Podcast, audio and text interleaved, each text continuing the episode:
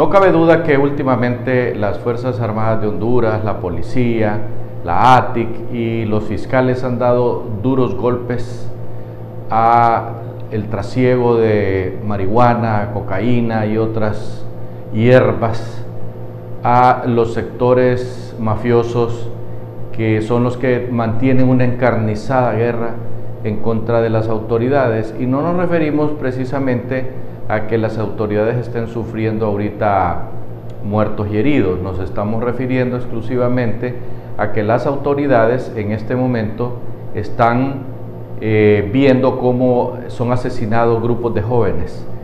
Y esto tiene que ver indudablemente con esa guerra, precisamente porque nosotros sabemos que cada vez que se hace un decomiso de marihuana es porque alguien sopló.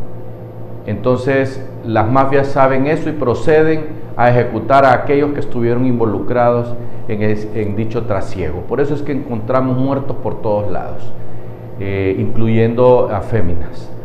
Esto es eh, eh, duro y difícil para el país porque en los medios de comunicación pues cada día aparecen que muertos acá, muertos por allá y grupos de muertos, que es lo peor. Por lo tanto, eso cuando es leído en el exterior de Honduras, se pareciera que estamos en una guerra fratricida aquí en Honduras.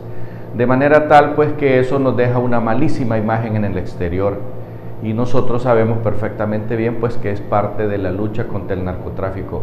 Esto no, no solo le está sucediendo a Honduras, esto está sucediendo por ejemplo en Ecuador donde ayer el gobierno eh, tuvo que poner estado de excepción porque la guerra en contra de las mafias eh, que mueven el narcotráfico en ese país están actuando en las cárceles y en la calle y hay miles de muertos igual que está sucediendo no solo en Honduras, en Argentina, en el mismo Colombia, en Venezuela y en Centroamérica pues Panamá, Honduras y Guatemala y El Salvador que son los que están más involucrados en esto. En Nicaragua no tenemos información porque ellos eh, ya se sabe pues que esconden este tipo de informes.